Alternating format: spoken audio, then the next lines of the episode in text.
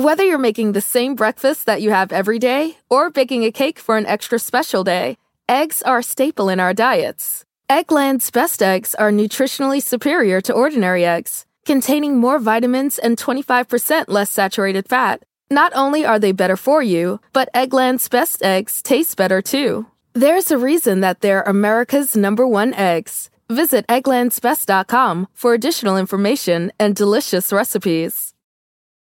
Here you are, BPMs high, sweat dripping, body moving, tongue panting. You're working hard, real hard, and you're thirsty. You need vitamins, nutrients for peak performance and energy. And your plants do too. Aw, I mean, just look at the little guy. Water soluble plant food from Miracle-Gro is full of essential nutrients. Just a little scoop into your watering can, and boom, instant feeding and bigger, more beautiful plants. It's kind of like a sports drink for your plants. You may have to suffer from heat, but your plants do not.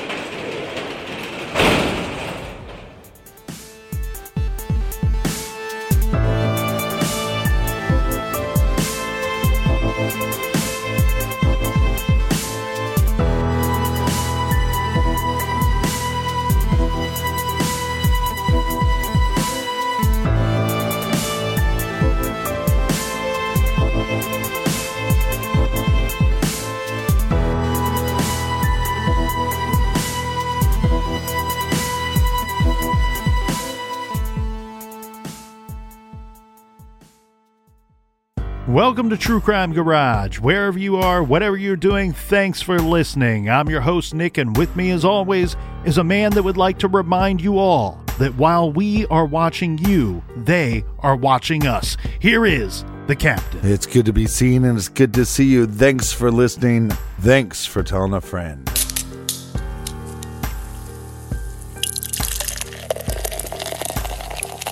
This week, we are very happy to be featuring Daycation by one of the very best in the beer making business, Highland Brewing in beautiful Asheville, North Carolina. This is a hoppy floral sessions IPA that is up and down for anything.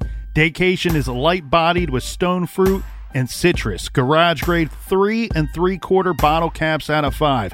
And Captain, you know who wishes that they were skipping work on a beer drinking vacation? Well, it's these fine folks right here. First up, a cheers to Carrie, sending us some love from the LBC. And a big we like your jib to Kelly in Greenville, South Carolina. Next, here's a cheers to Lori in the parts of Dallas unknown. And a big shout out to Douglas in Henderson, Kentucky. Next, we have Christina in Fort Smith, Arkansas. And last but certainly not least, we have Lifer in Pasadena, California. Everyone we just mentioned, they helped us out with this week's beer fund. And for that, we thank you. Yeah, BWRUN Beer Run. If you need more True Crime Garage for your ear balls, check out our bonus show called Off the Record, and that's exclusively on Stitcher Premium. But all of our episodes, all of our old episodes, almost 500 episodes, are available wherever you get podcasts. Make sure you subscribe to True Crime Garage and make sure you tell a friend. And, Colonel, that is enough of the business. All right, everybody, gather around, grab a chair, grab a beer. Let's talk some true crime.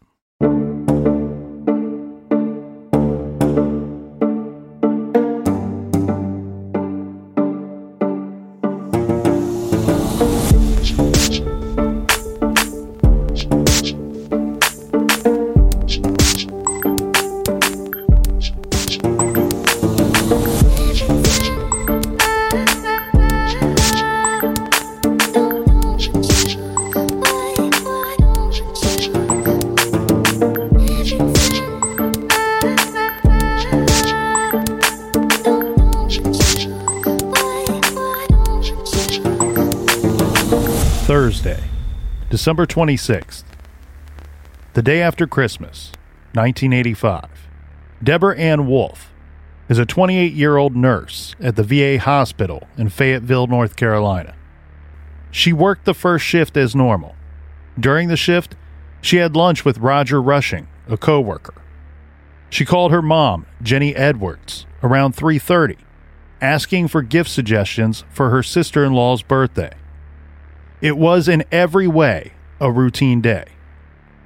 Debbie clocked out at 4 p.m., and it is presumed that she went straight home, a 15 to 20 minute drive.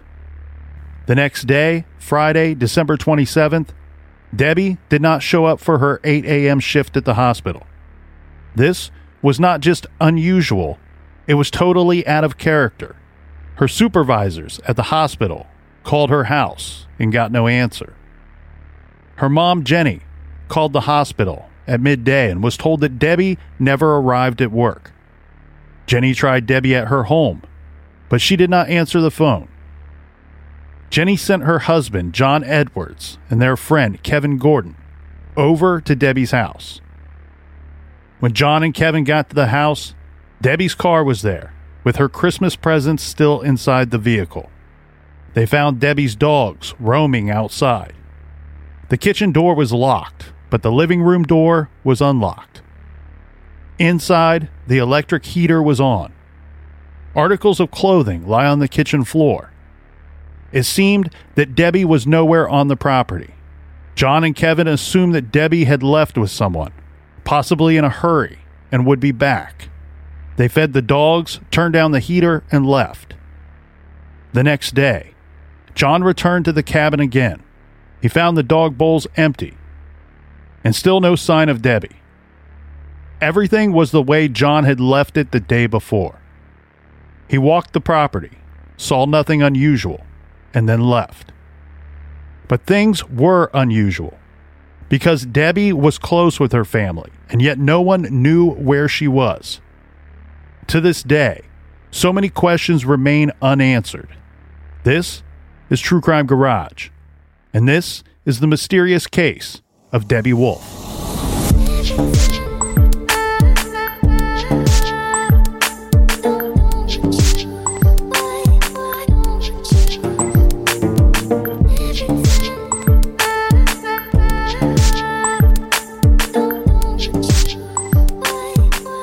Today we are going back to just after Christmas 1985 near Fayetteville, a well populated all American city in the beautiful state of North Carolina. Debbie Wolf lived alone with her two dogs, Mason and Morgan, in a small one level home 100 yards off of MacArthur Road, just about four miles outside of Fayetteville. This is a rustic cabin surrounded by tall pine trees and no neighbors. At the time, Debbie was driving a 1975 Pontiac that belonged to her mother. Debbie was at work on December 26th, and then life, as they say, it turns on a dime because 24 hours later, she does not show up for work and she cannot be located. Her stepfather and family friend go to check on her and finding one door to her cabin unlocked and the dogs roaming the property. Note that the dogs were outside dogs. They always stayed outside. They were roped to a stake during the day when Debbie was at work, and at night they roamed freely. By Sunday, her family was starting to become seriously alarmed. John Edwards, Dave Thomason, and Kevin Gordon went to the cabin to take a more thorough look. Looking under the bed, Kevin located Debbie's purse. It was wedged into a corner of the waterbed. This being an odd place, in my opinion, to find one's purse. But nothing else seemed suspicious. There was no sign of any struggle or any type of confrontation, so again, they left the property. On Monday, Debbie once again did not show up to work. Jenny, her mother, decided it was time to call the authorities. This is the Cumberland County Sheriff's Office. Captain Jack Watts, the Cumberland County Sheriff, responded to take a report and a photo of Debbie. But he didn't show the level of concern that Jenny felt was warranted. She gathered a group of friends and they met up at Debbie's cabin and decided they were going to walk the property looking for clues to where she possibly could be. They hiked through the woods that surrounded the small retention pond behind the house and found nothing. By 4:30 p.m., Jenny and John were back home at their house when detective William Nichols showed up and said that they plan to search Debbie's cabin and property the following day. Well, it's nice of them to let them know, hey, we're going to search tomorrow. One thing I never understand in these cases here, Captain, and we see this time and time again where, especially when we talk about cases from the 70s and 80s, there seems to be a lack of concern when someone isn't where they are supposed to be, they're reported missing. I get that they are waiting for it to become an official missing persons case, as many people often turn up within an hour or a couple hours later. Right. However, I've never understood why they can't just go, okay, we've taken your report. We'll swing by their property and take a, a look around, you know, maybe peek in a window or walk the property or try calling the house, anything. I mean, you're on duty at the time. You have to fill up your day and your hours with task. Why not just go and briefly look for the person? And the land that this cabin sits on, do you know how much property they actually own? I think it was a few acres, but from my understanding, Captain, the pond was quite small. I think what gets a little difficult to understand here where her property and just how big her property actually was is that there are no neighbors surrounding her. So it's not Right. easy for one to look at the property all these years later and determine just how big her property was. But also the pictures, and and there's only a couple pictures of the property online. It looks like it's lined with woods, so that would be make it a little bit harder to decipher. That's correct. And they did, this case was featured on Unsolved Mysteries back in the day. I believe it was season three, one of the later episodes in that season. And so the reenactments, I'm not certain, Captain, if they were filmed at the actual location or not. But I've seen that episode and it certainly just adds more to the mystery. Now, as planned, the next day, the sheriff's deputies did arrive to scout the house and the surrounding area. They conducted a search of the cabin and property looking for Debbie any clues. In their opinion, nothing was amiss. There was no signs of a struggle or anything concerning to the officers. Bloodhounds were brought into the scene and they didn't find anything as well. Really? Deputies did not search the pond on the property. They told John, his her stepfather, that there was no indication that anything would be found in the water. Now, Jenny was so concerned about Debbie and at such a loss to explain her disappearance that she asked Kevin, this is a family friend, to help. And Kevin called his buddy, this is Sergeant Gordon Childress, who was an Army paratrooper stationed at nearby Fort Bragg. Anybody that's listened to this show for a while remembers us talking about Fort Bragg in the past. Childress was a scuba diver. And so he agreed to assist in the search for Debbie by diving into this retention pond behind her home. So he arrives at the cabin. This is 12:30 p.m. on Wednesday. And after helping search the area, he gets on his scuba gear and he enters the water around 3 p.m. Now, by this time, Captain, she's been missing for, I believe it's six days, if that math checks out. That's a long time for her to be missing. when he goes into the water, okay, first he says the water's cold, it's murky water, but he's only in there for a couple minutes and he pops back up and says he saw a body in the water. Right. But you like you said, it was a small pond. Correct. At 3:30 p.m. on January 1st, 1986, the Cumberland County Sheriff's Office was called in and the body was pulled from the shallow pond. The body in the pond was quickly determined to be that of Debbie Wolf. She was found fully clothed. The Fayetteville Observer reported that she was wearing Nike white leather shoes, ankle socks, a and red knee socks, a black t shirt, a brown checkered shirt, brown corduroy pants, blue underwear, and a new regulation Army field jacket. The autopsy was performed by Dr. William Oliver, and it determined that she had drowned in the pond. This was based on a small amount of water found in one of her bronchial tubes. According to the sheriff's office spokesperson, no marks or other signs of struggle or violence were found on Debbie's body. There was no foul play, the autopsy ruled. The Fayetteville Gazette reported that there were some bruising, but nothing to definitively prove she either had or had not been assaulted. Right. And there was no evidence of sexual assault. A toxicology report found no drugs or alcohol in Debbie's system. And although no one was sure when Debbie had died, the date of death was fixed at December 26, 1985. Now, do we know how deep this pond gets?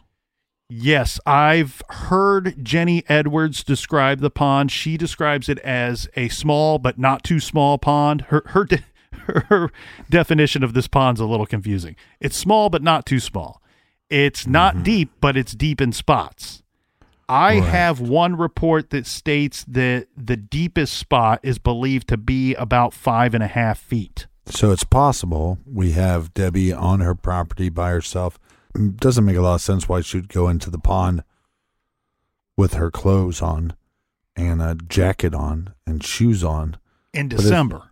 But it's possible that she went in for some reason and had an accident and she died in the pond and she drowned. One thing we're going to find in this case, Captain, is the lack of information. I'm saying lack of information because I'm hoping that they did, they being the sheriff's department, did some more work on the case than what is publicly available.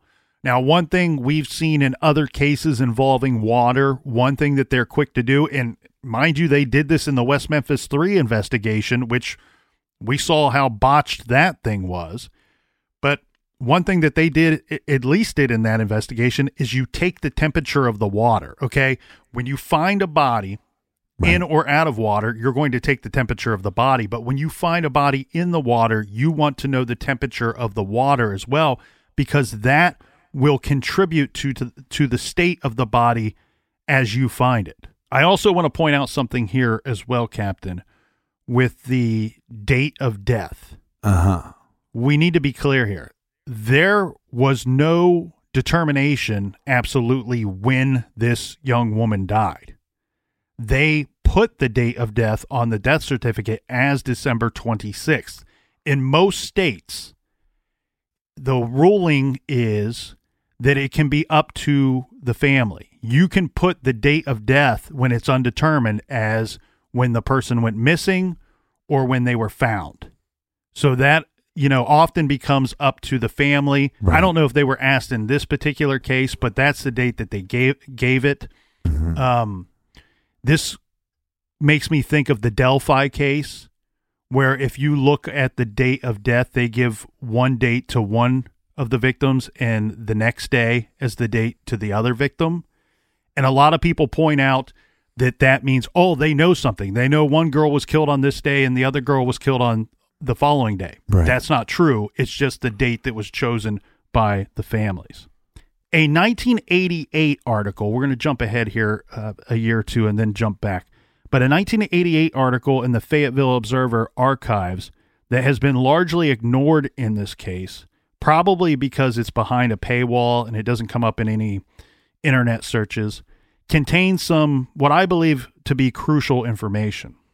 And it says the death certificate filed on February 24th, 1986 lists the cause of death as pending and the determination of the death as a murder, suicide, undetermined, or natural causes also pending. A supplemental report lists the cause of death as drowning. Undetermined is typed in the blank where the medical examiner is required to state whether the date was due to accident, suicide, or homicide. So, what do all those words mean? What that means is when they first did the autopsy, it was pending. The determination of death was pending, whether it was a murder, suicide, undetermined, or natural causes.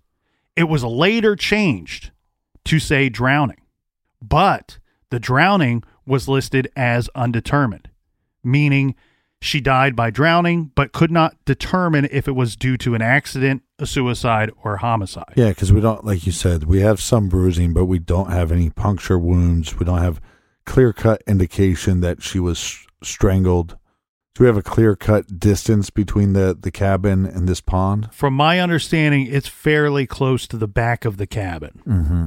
The thing here that I'm pointing out with the death certificate, with the autopsy, is that there's no way, given what it states on the report, that the sheriff's office can then say, well, we did what we could. There's no homicide to investigate here because it was ruled an accident. It was it was ruled a drowning, but never determined why the drowning happened. That article goes on to say that Dr. William Oliver conducted an autopsy and after lengthy delay, mind you, the last time this woman was seen was on the 26th of December. The death certificate was filed on February 24th, almost two full months later. Doctors stated that the body had undergone changes characteristic of cold water drowning or immersion syndrome, in which death is believed to occur from cardiac arrest. He said he found no evidence of beating, stabbing, shooting, or strangulation on the body. Now, this is interesting because this is something we've not discussed here in the garage before, but from what I've been told, immersion syndrome is a phenomenon in which sudden cardiac arrest is brought on by immersion into icy cold water. It is believed that sudden immersion in freezing water can, in some people, cause the body to go into shock and possibly even cardiac arrest, resulting in death. Cumberland County Sheriff's detectives ruled Debbie's cause of death accidental by drowning. So that was the determination by the sheriff's office. So who was our victim? Well, Debbie Wolf, she was born in June of 1957 in Arkansas. She had three brothers, Pete, Joseph, and John. The family moved to North Carolina after reportedly living in England for some time. Debbie's mom, Jenny, remarried John Edwards, and Jenny owned a local bar in Fayetteville called The Pub. Debbie had been a nurse for about two years at the time of her death. She loved her job and she was known to be dependable, responsible, and dedicated. She was also a jokester with a wicked sense of humor. She sent her mom a male stripper for her 50th birthday and an inflatable novelty doll for Christmas just the day before she was last seen. On the day after Christmas, she went to work at the hospital toting a giant stuffed unicorn that she received as a gift. She was known as a happy person and had no known enemies. Debbie also had a serious boyfriend. Now, one report we read said that they had recently decided to step up their relationship, by all accounts, Debbie was a happy person in a good place in her life at the time that she went missing and then later was found dead in the So are pond. they saying that they're, they're more than boyfriend and girlfriend, that, that, that she might have been this individual's fiance? I don't know if they were that far, but that's from what I found, it was getting pretty serious. Hmm. Now, Debbie was found at the bottom of the pond behind her house. Captain, you asked just how far it was. The pond, from my notes, was about 100 yards from her cabin. But several publications, including the Asheville Citizens Times, reported that Gordon Childress, who dove into the pond in his scuba gear to find Debbie, said that he saw through the murky and brackish water what looked like a body, fully clothed, protruding from a rusted metal barrel sitting at the bottom of the pond. So he's the one that finds Debbie initially in the pond. He says that when he found her, she is inside of this barrel and she's in there like head first. So he could only see like a foot or maybe both feet sticking out of this barrel. Right. He went into the pond and he said, without touching anything or disturbing anything. He finds the body, the sheriff's office, their deputies arrive on the scene. They're going to put their own divers into the pond to recover the body, but Childress is going to assist them in this process. So he, along with two officers, recovered the body and brought it back to the bank. I'm guessing at this point, rigor mortis has already set in on the body. Yes, that would be correct. Again, we don't have a time or date of the actual death itself. Now, according to a Fayetteville Observer's 1988 article, the one of the divers for the sheriff's office, this is Don Smith, and I'm going to do a direct quote here. Quote, told reporters he also had seen the barrel, and Smith was filmed by a television cameraman as saying to Major Charles Smith of the barrel, Major, I saw that sucker right out there. He pointed to the spot where the body was found. End quote. And here's a report from the day after the body was found that said this was from the Wilson Daily Times, January 2nd. Quote Cumberland County authorities are waiting for autopsy results on 28 year old Deborah Wolf, whose body was found in a barrel in a pond near her cabin on New Year's Day. A sheriff's spokesman says Miss Wolf, a registered nurse at the Veterans Administration Hospital, lived alone in a log cabin near the pond. Harold Little, spokesman for the Cumberland County Sheriff's Department, said today Quote, I'm reasonably positive it will be investigated as a murder, but we're awaiting the results of the autopsy, Little said, adding there was no official indication of how she died. The woman's fully clothed body was found in a submerged barrel, Little said, but he wouldn't comment on reports that footprints had been found leading into the water. Miss Wolf's body was discovered by a friend who saw the footprints at the pond, put on scuba gear, and found the barrel, according to a news report. But Little said he had no comment on the report. But now that we have two officers saying that her body was found in this barrel in this pond be- behind her house, any idea of an accidental death or suicide, not buying it no more this barrel being put into place in the crime scene, this is a direct indication of foul play.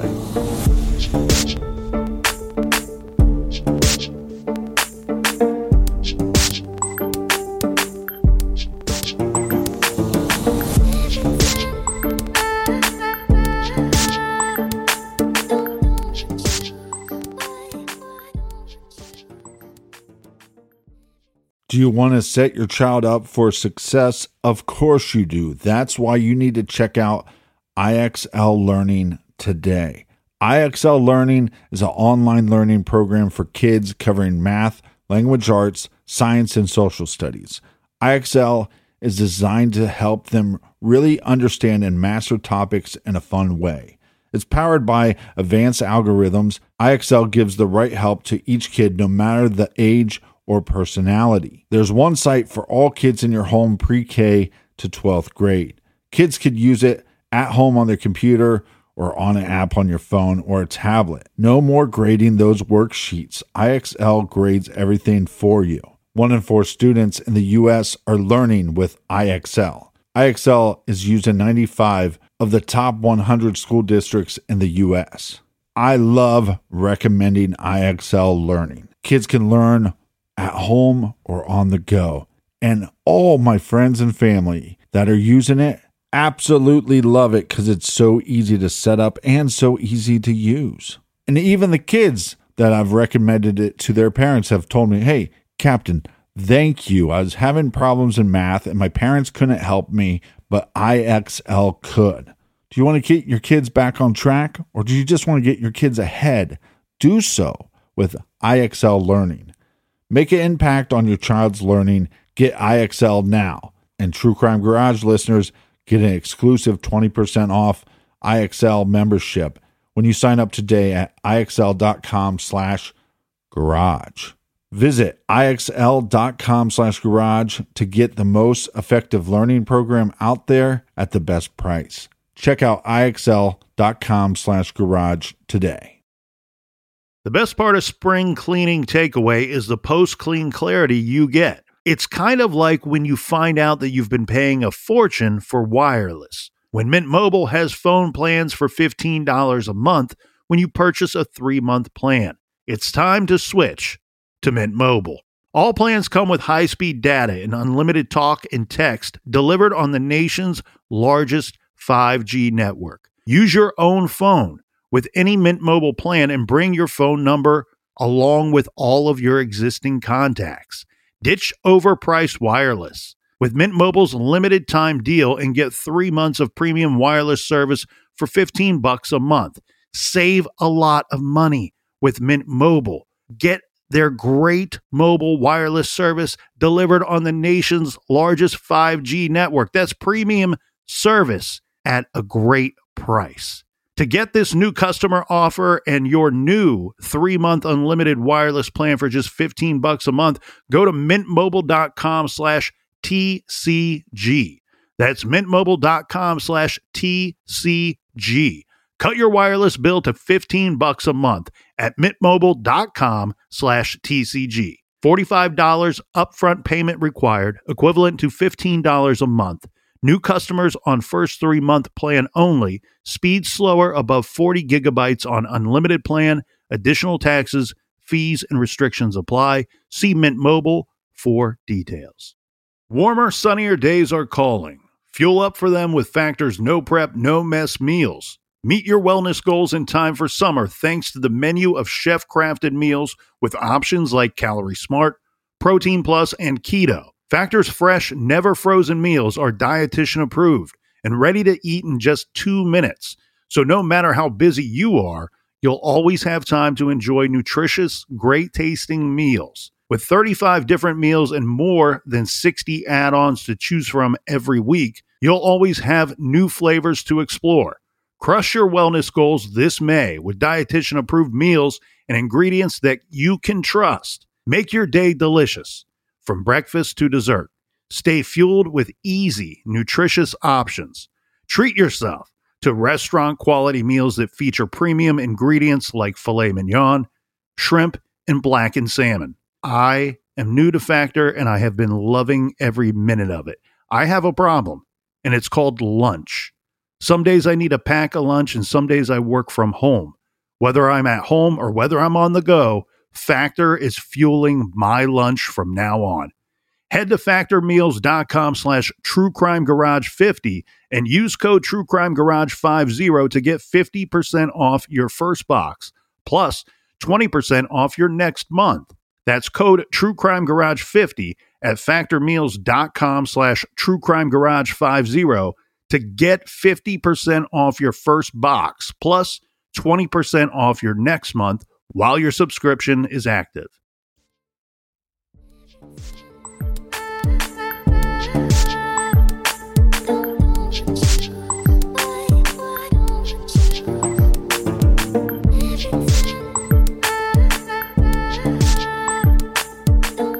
All right, we're back, friends. Cheers to all of you. Cheers, Captain.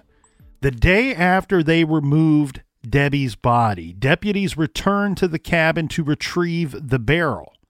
In an effort to find the barrel, deputies drained the pond to a level of two to three feet. No barrel was found. Major Charles Smith, chief of detectives at the time, told the media that there was no barrel in the pond. Sheriff's divers never saw a barrel when they went in to retrieve the body, he said. Well, this seems a little strange. There were at least two officers with the sheriff's office quoted talking about the barrel. The man who found the body before sheriff's divers were brought in, Gordon Childress, said, quote, There was no doubt in my mind. I am 100% positive that it was an old burn barrel or something of that nature. You know, metal, rusted, 55 gallon type drum that the body was in, end quote. Jenny Edwards says, quote, My diver said there was a barrel. The sheriff's diver said there was a barrel. Not only that, Debbie had a barrel in her yard. It disappeared, end quote. This is Jenny recalling that Debbie had a 55 gallon drum type barrel on her property sitting right near the cabin. Well, this is going to start making you think if you're the family, what the hell is wrong with the police officers? Why are they lying about this item? So Chief Sheriff's Detective Jack Watts says this. This is verbatim in the Unsolved Mysteries episode. Quote, in my opinion and the opinions of some of the investigators, what appeared to be a barrel to some of the divers could have been Debbie's jacket, which may have ballooned out as she was lying at that angle in the bottom of the pond. There was never a barrel touched by any of the divers, according to their statements.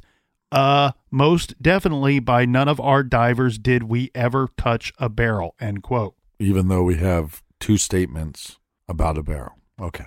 Yeah, so something doesn't add up here. He's pointing out that no one touched a barrel, and that would go along with all of the statements and everything that was quoted before. No one has ever said that they touched a barrel, only people saying that they saw a barrel.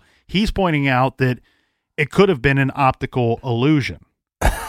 Right. Now, Gordon Childress, the man who originally found the body, admitted that his visibility was limited as the pond was quite dirty. But he does say on record, time and time again, I thought I saw a barrel. This was the theory that was uh, adopted by the sheriff's office investigators, where they're saying, hey, the pond was dirty.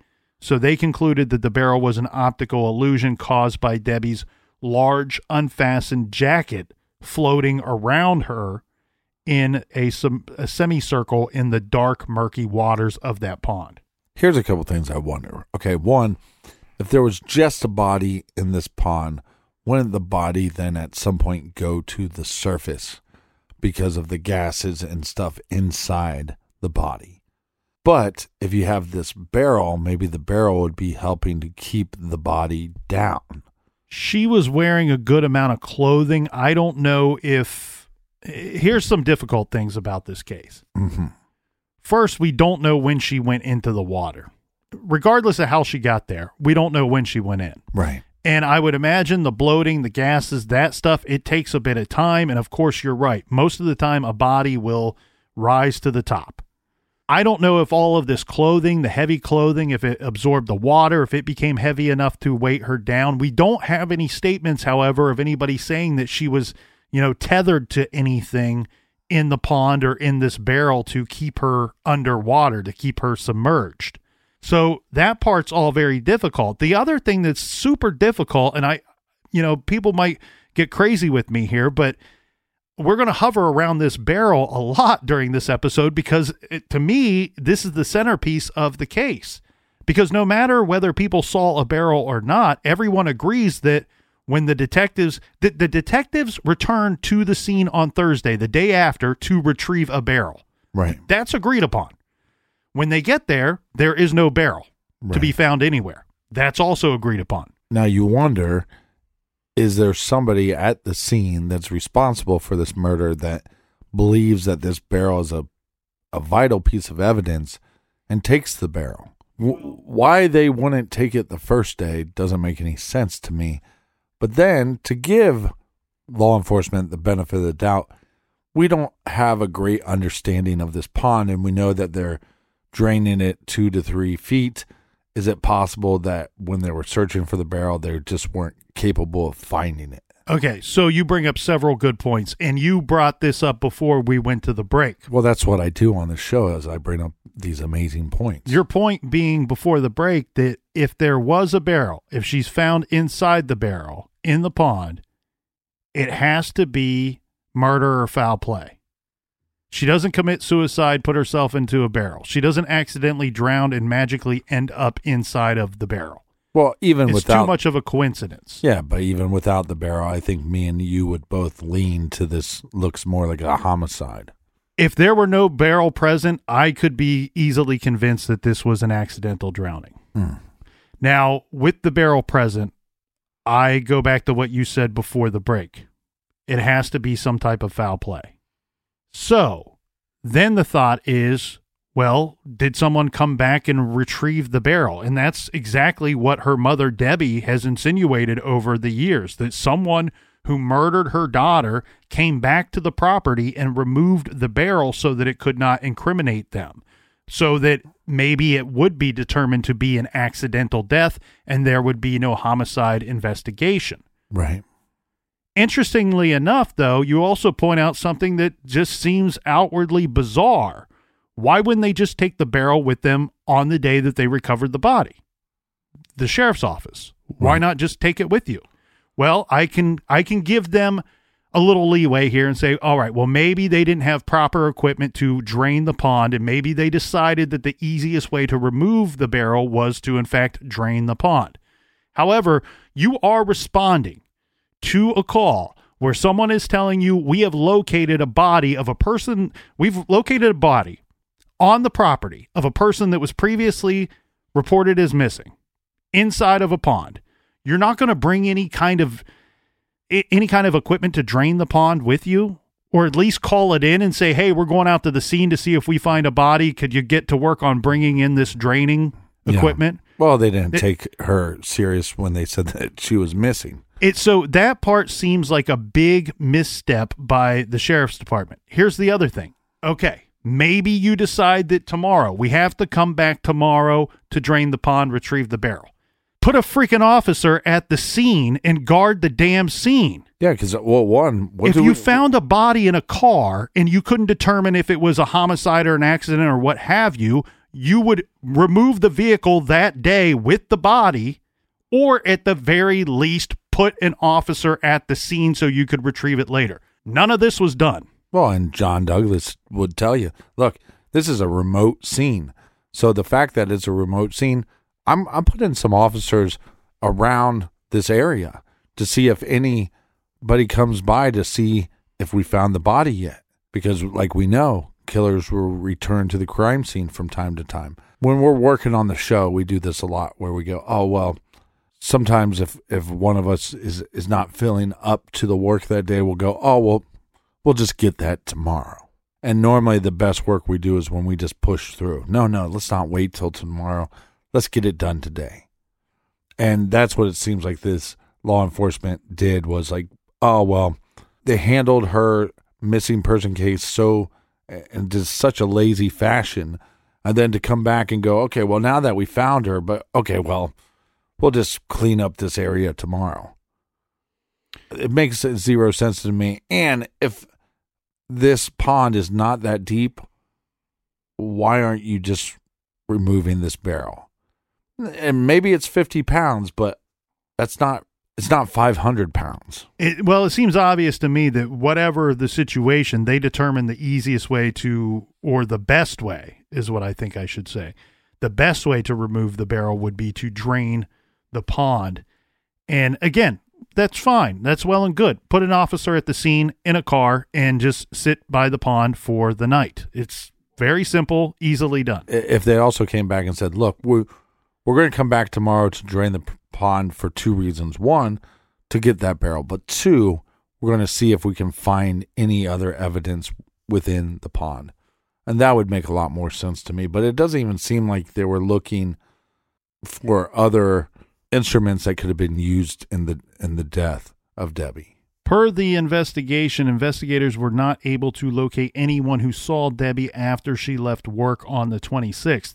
So this helped them to fix her date of death on that particular day since she failed to show up for work the next morning. It's not at all clear whether they processed her car and her house for fingerprints. We don't know if they checked into her phone records or interviewed her coworkers and friends. There's also no discussion of whether there was any suspicion of her boyfriend or whether he was looked at at all. Either very little investigation was actually done in Debbie Wolf's case, or very little was made public about what was done. Right. And you would think that we'd have maybe we have the family questioning law enforcement, so we'd think that we'd get some more information from her mother saying, Okay, well maybe they didn't publicize that they they searched her house, but they did search her house. Well, it's going to be basically just a straight down the middle disagreement between the two sides, between Debbie's family and the sheriff's department. Now, we mentioned earlier footprints or possible footprints. Gordon Childress said he saw two sets of footprints on the bottom of the pond. He says they led to the direction of the body. Keep in mind though, he's also said that the pond was very dirty. It was it was very, you know, murky water, dirty water. He had a hard time seeing. Uh, now, bear in mind that this pond is about five and a half feet deep at its deepest point. So, This is this is where you go. All right, someone could walk into the pond and reach the spot where Debbie was found. So she could have easily been placed there. But if there were two sets of footprints on the bottom of the pond, you have to wonder what does this mean? Does this mean that there were two perpetrators placing her and the barrel in the pond? Or was this one perpetrator placing these items in the pond and then the second set is the footprints back out of the pond? Right. But hold your questions because none of this is straightforward and it's about to get even more confusing. The sheriff's office spokesman, this is Harold Little, told the Asheville Citizen Times that a sheriff's deputy at the scene asked Childress to show him the footprints, and Childress could not find them. And Little went on to say that the bottom of the pond was not actually mud or silt that would show footprints, but moss on which footprints did not make an impression, so footprints would not be possible at the bottom of the pond. So law enforcement 100% does not back up the existence of these footprints. Now, Childress says Debbie was in the barrel. He's the first diver, the friend of the family. Reports were that a barrel was seen by two divers, sheriff's divers. Then it's reported to the media by the sheriff's office investigator that there was no barrel. Of course, the key question is what did the law enforcement divers who went down and got Debbie out of the pond actually see? Because whether or not there was a barrel really changes everything in this case. The Asheville Citizen Times reported, quote, it was possible Debbie was playing with her dogs and accidentally fell into the pond. She was wearing an army field jacket and it may have become waterlogged, causing her to sink below the surface. Investigators also say she may have been standing on ice when it gave way, causing her to enter the water, or she may have fallen into the pond and panicked. Chief Detective Charles Smith said, We have no idea how she got into the water. Smith also stated that Debbie could have suffered some other kind of accident. Once she was in the pond, in the dark, in the freezing water, she became disoriented and moved away from, rather than toward, the pond's edge. So the sheriff's office couldn't come up with a great reason that Debbie would have entered the pond. But once she was in there, they believed that she became frightened and disoriented in the water. And instead of moving toward the shallow edge, she went out deeper where she became a victim of this immersion syndrome. So there's still a lot of questions in regards to this explanation, right? Yeah. The pond is only five and a half feet deep. You could walk into it and out of it. And a better description of the pond is as follows The water at the edge of the pond is only about an inch or two deep. The bottom gently slopes, and the pond is only knee deep, five feet from the edge. Debbie was found 30 feet from the bank. So, given the gentle grade, she would have been able to stand up and walk out of the pond if she fell in, unless this is a Rey Rivera situation where God only knows how she fell and she magically fell into the center of the pond. Right. Knee deep at five feet in, inches deep around the, the very edge of the pond.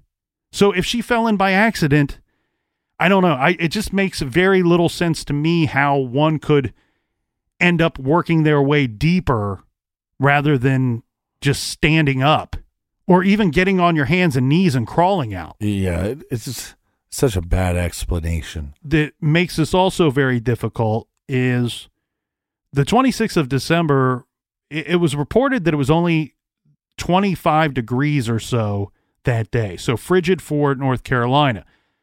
This will also provide a possible explanation. The sheriff's office maintained that it was possible that she was playing with her dogs, perhaps running with them, or she tried to help one of the dogs and stepped onto very thin ice. Maybe she thought it was thicker ice and fell through and then drowned in the pond. Yeah, it's possible that you would let your dogs out and maybe they'd get into a situation where you'd have to help them. Uh, so I could see that being an accidental death. But again, the the size of the pond, like you said, at, at some point you can just stand up. Well, of course, the family contends that Debbie was murdered. They don't agree with the sheriff's office. They challenged the autopsy findings.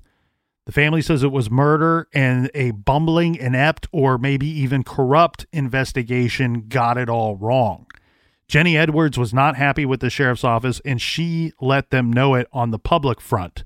The Fayetteville Observer said, quote, unanswered questions, contradictions, and the victim's mother adamant refusal to accept theories voiced by law enforcement authorities have shrouded the death in mystery. Well, we bash law enforcement enough, so let's uh, give them a little credit because even they knew they were outmanned, so they call in the SBI. Yeah, I don't know if it's so much a question of being outmanned or just doing due diligence, a little checks and balances. If you watch the Unsolved Mysteries episode, keep in mind it's a great show. Captain loves it, Colonel loves it, everyone loves it. It's a shame we're not hosting the show on Netflix. However, yeah, it's a, it's a it's actually pathetic that we're not the the co-host. That's still one of the great unsolved mysteries of our lifetimes. Maybe next season. However, keep in mind when you watch that show, specifically the ones from the the 80s and 90s, you when you view a case for the most part, you're getting the 9 or 10 minute version of a case. That's why you step into the garage to get the rest of the story. Something that was not covered in the Unsolved Mysteries episode was the sheriff calling in the SBI. So on January 5th, note that date, January 5th, it was reported that Cumberland County Sheriff Otis Jones requested the help of the State Bureau of Investigation. Specifically, he requested that the SBI look into his department's handling of the Debbie Wolf investigation. This is extremely unconventional especially given that the investigation was only days old at this point. Sheriff spokesman Harold Little said the department was bringing in the SBI assistance. The uh, Fayetteville Observer reported that SBI agent Marshall Evans was given the case review assignment. He talked to county detectives, family members, and others. He visited the scene several times and although Evans wasn't able to determine exactly what happened to Debbie, he told the Observer that he does not believe that the death was murder. Interesting find there by SBI, but uh, I go back to her personal life. Do we have any indication that there's violence in any relationship that she had, or, or that, or do we know of any questionable questionable suspect that lives in that area that would know that she was out there living alone. So that's an interesting point there, Captain. As far as her relationship goes with her boyfriend, serious boyfriend, whatever label you want to put on it, there seems to be zero suspicion by the family, friends, the sheriff's office, and the media regarding the boyfriend. There does seem to be a little suspicion from family and possibly the media regarding one or two of her coworkers. And we'll get into that, but we all before we get into that, I want to go through some more of the family's allegations, specifically Jenny's, her mother's. So these are the things that Jenny Edwards has alleged were hinky about her daughter and the scene and the way the investigation was going down. You know, when they went through Debbie's home, these were some things that they found that they thought pointed more towards foul play. Now, this item was not in any of the original reports, but Jenny says that drag marks were found down into the pond. These apparently were observed by Childress, the diver, and reported by Jenny or reported to Jenny by Kevin Gordon. This is interesting to me when we were talking about the footprints earlier. I'm thinking, okay, if there's a barrel, these footprints if they existed at all, are only good in my mind if they are accompanied by drag marks. These alleged drag marks have become part of the narrative of Debbie's case, but have never, ever been mentioned by law enforcement or anyone other than Debbie's family and friends. Jenny also points out that the driver's seat in Debbie's car was pushed all the way back. Debbie was only five foot three inches tall, so she would sit with the seat pulled forward to drive. And her mother says that Debbie would never adjust the seat because it was sticky and it was hard to move. She goes on to state that Debbie was found wearing clothes that she and her family did not recognize, including a Pittsburgh Steelers shirt that her friends, her boyfriend, and family says they had never ever seen. Jenny said that the clothes that that she was wearing were the wrong size for her daughter. The jacket she was wearing was a men's size small field jacket and looked brand new but had no tags on it. This field jacket is a weird thing because Debbie's boyfriend, former Army Criminal Investigation Division agent Steve McDonald, said he did not give this jacket to Debbie and he had never seen it before. And he goes on to say that he is positive he would know if anyone else had given the jacket to Debbie. So no one knows where this jacket came from or why she would be wearing it or need it at all, as she had a field jacket of her brother's on the hook inside of her cabin when her body was found. This is equal to the barrel to me, where it points to homicide. Almost where if you could go, okay, regardless if there was a barrel or not, maybe I could get on board and believe that this jacket ballooned out and caused some kind of optical illusion. Right. But then again, where the hell did the jacket come from? Yeah. And again, we don't know what the search of the house presented. I, I would think even if the cops searched the house, but there was definitely a struggle, there was evidence in there that the family would be able to come forward and say, look, there was a struggle inside the house.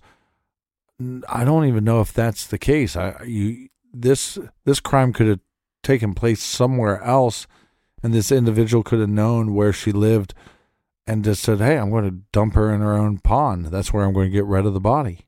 Now, this next item are a pair of brown corduroy pants that Debbie was wearing. Um, again, the family says these pants were way too big, that they would have fit somebody approximately six foot tall. They go on to say that she was wearing a bra that was way too large for her, uh, both in cup size and around the, the body. These next two items, I really think we can toss these out.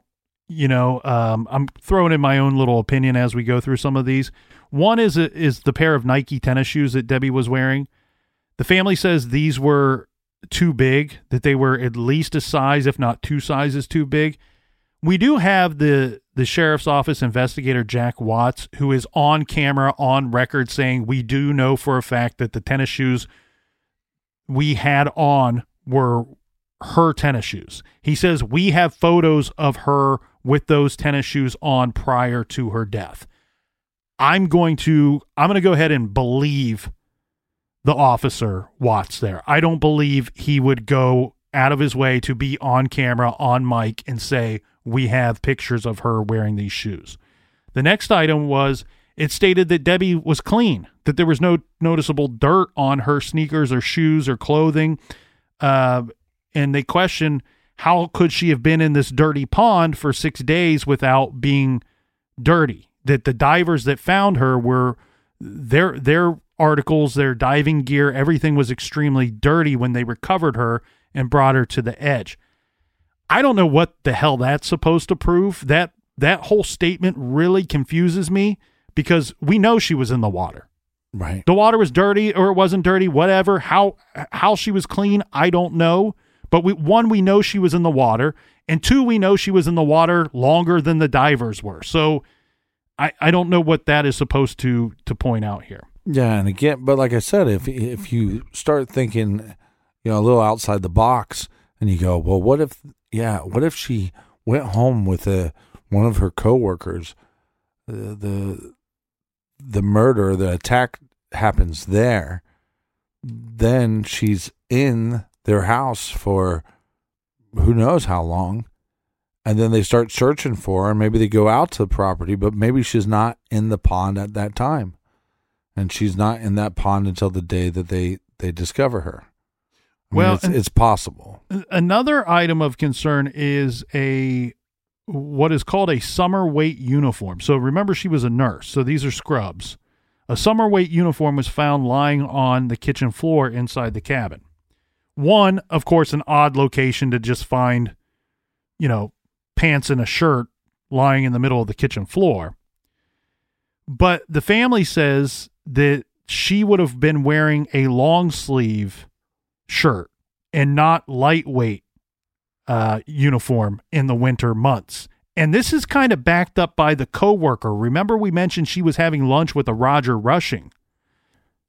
He backed this up by saying that she was definitely wearing a long sleeve shirt at work that day. Whatever this uniform was that the family and Roger Rushing believes that she was wearing on the 26th was never found at her cabin or in her home. Mm. So either they're wrong and she was in fact wearing the uniform that was found on her kitchen floor or there's something terribly wrong with this whole crime scene.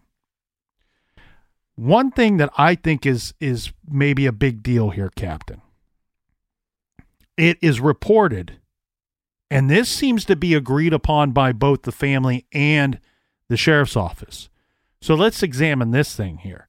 It's reported that beer cans littered the yard of Debbie's yard. And the family says and points out that Debbie was neat, tidy, clean. She wouldn't have littered in her yard. She she wants to live out in the beauty of nature. So she's not just going to willy nilly throw beer cans out in the yard. She's not going to be a giant piece of shit that litters. These were found around the area where her vehicle was parked. The other thing that the family points out is okay, if you want to believe that she threw them there, well, that's not the kind of beer that she drank. So they're they're kind of doubling down on this idea that she wouldn't have thrown these beer cans in the yard. Well, now that you're not able to collect the barrel, you have a bunch of extra space in your evidence locker. Collect these cans so one day that we can test them. Well, the tox, remember the toxicology screening on Debbie came back as clean. Yeah. So she wasn't drinking or doing any type of drugs leading up to her death. So these beer cans are all another big part of the mystery. Of course, her family says that this all adds up, plus the barrel, all adds up to pointing to foul play and murder in this Well, case. and going through my research, uh, you know, we we we share outlines and stuff, and and on your outline you have the hat, which I did not find. Can you tell me about this hat? Yeah, there was another potential clue found, according to the family. A friend of Debbie's, this is Franz Schoaf, who went to feed the dogs after Debbie died, after she was found. This person found a wool stocking cap that everyone says belonged to Debbie and found this hat in the mud at the opposite end of the pond. So you have the cabin, you have uh, a little bit of distance, then you have this pond. She's found kind of in the middle of it.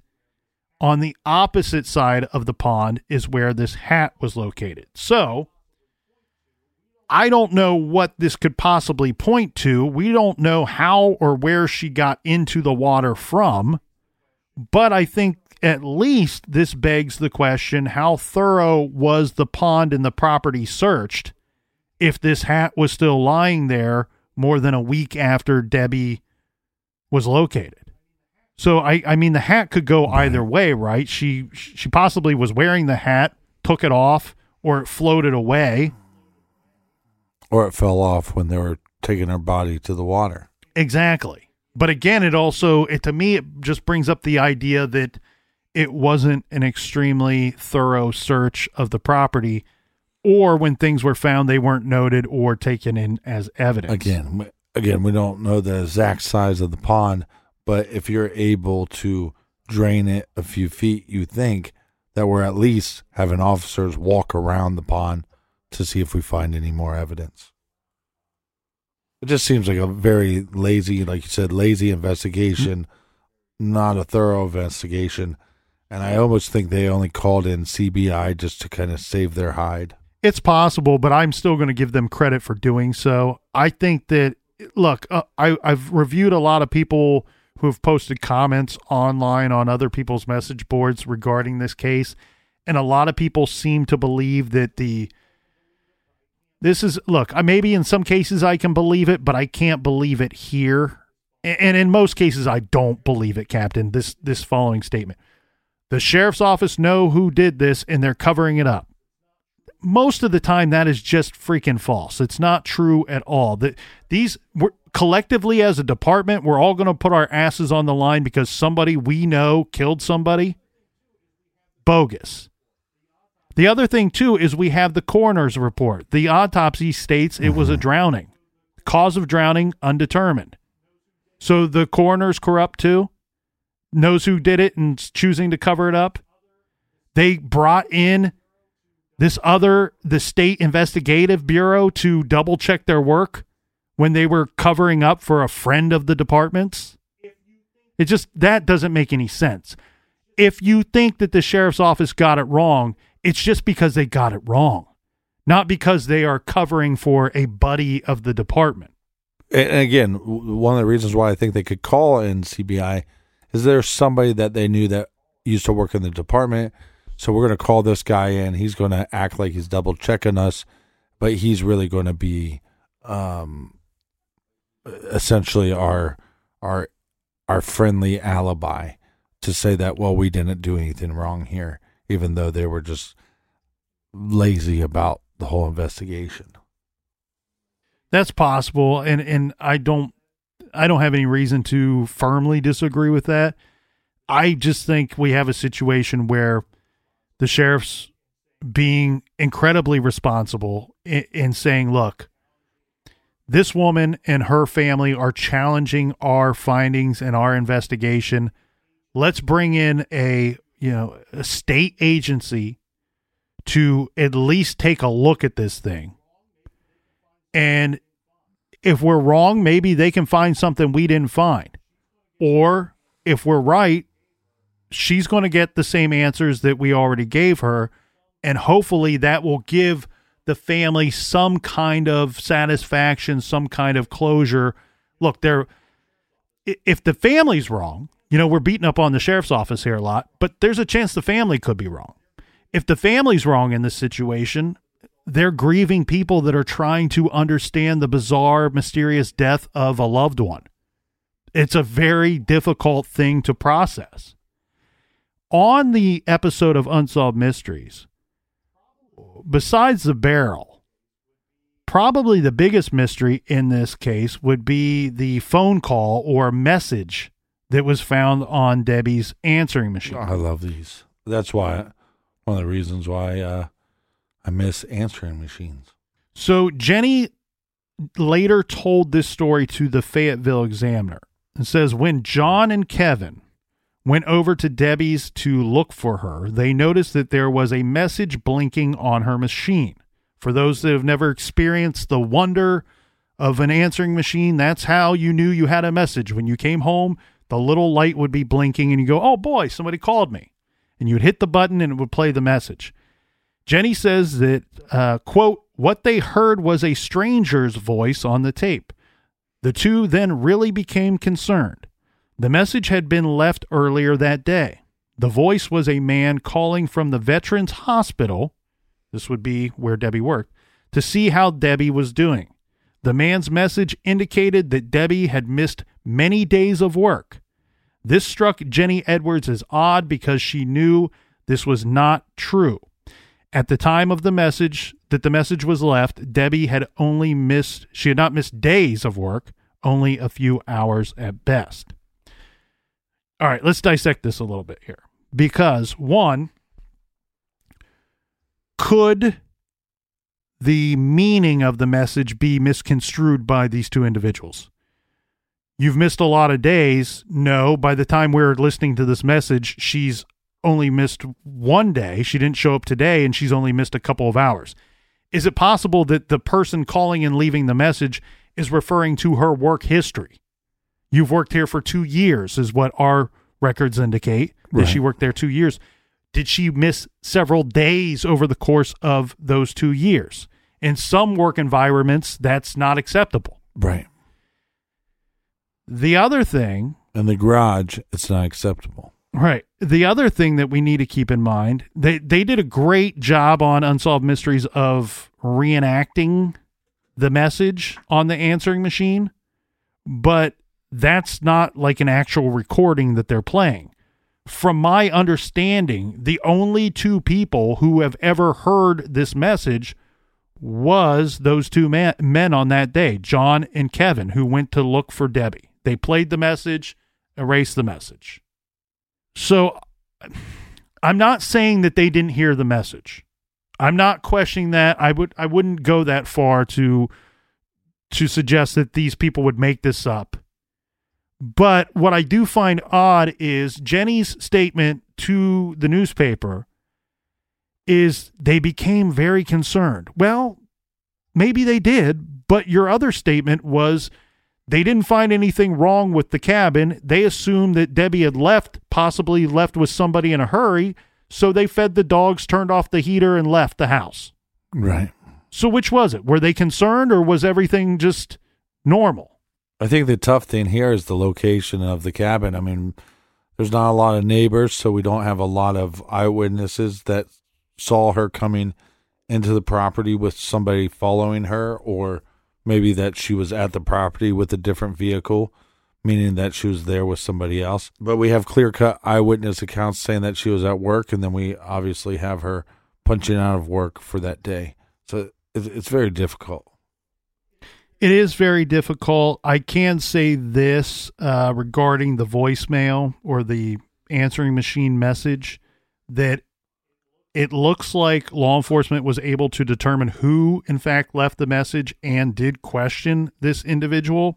According to Jenny, this individual did work with Debbie. Uh, the family believes that he was one of two men that were interested in Debbie, that was trying to pursue kind, some kind of relationship with Debbie, refused their advances as they. This guy was looked at. Jenny says that he did not want to take a polygraph test. But the sheriff's office also say, you know, we talked to everyone that the family asked us to interview. And we couldn't find anything in the course of those interviews that would lead us to believe anything other than it was an accidental drowning. We couldn't find anything at the scene that led us to believe anything other than an accidental drowning. Yeah, but they're staying in that and also omitting any signs of footprints, drag marks, or a barrel.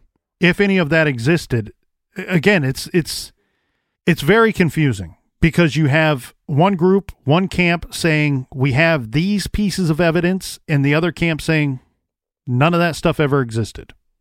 The tricky thing, though, is I go back to the beginning of this case. You have two officers on record talking about a barrel. You have the department who decides we're going to come back tomorrow and collect a barrel there seemed to be at one point, regardless if there was a barrel or not, a collective agreement by the sheriff's department that a barrel existed. So that part is all very confusing to me. What Jenny Edwards believes and what her family believes is kind of a theory as to what possibly happened is that somehow Debbie was taken from her property held captive for hours, probably days, and killed in a manner that didn't leave much in the way of detection. Probably, the, my guess would be smothered, and then placed into the barrel and dragged into the pond, placed in the pond. The sheriff's department removes the body, and whoever put her there came back and took the barrel away in the middle of the night. There are a lot of things that have to line up for that to be possible. Is it impossible? No. Certainly not impossible. And again, for me, Captain, all I can do is label this a mysterious, unexplained death because we don't have any definitive answers or definitive proof or evidence for me to lean one way or the other. If there was a barrel there, if she was found in a barrel, I'm saying murder. I'm saying foul play. I'll go one step step further. I'm with you. If there's a barrel, definitely this is a homicide. It needs to be investigated as such. But it's the clothing. Get rid of that barrel, fine. You can't get rid of the fact that she's found in clothes that are not recognizable to anybody, friends, family, or loved ones.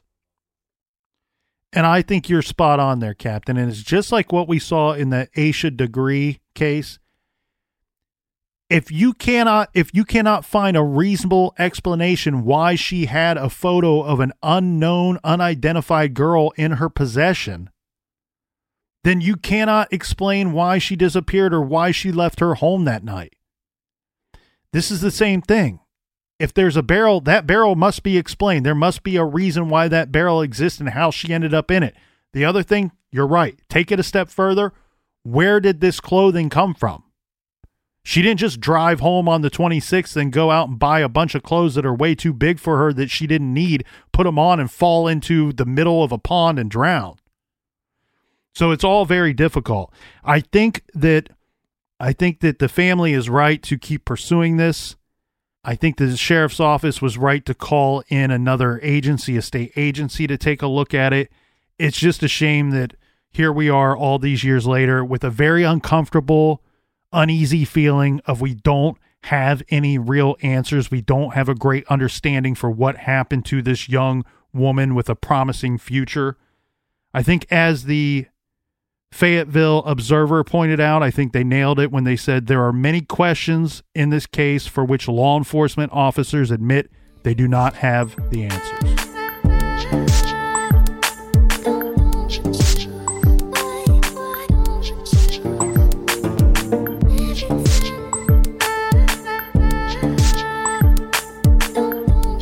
For everything True Crime Garage, check us out at truecrimegarage.com.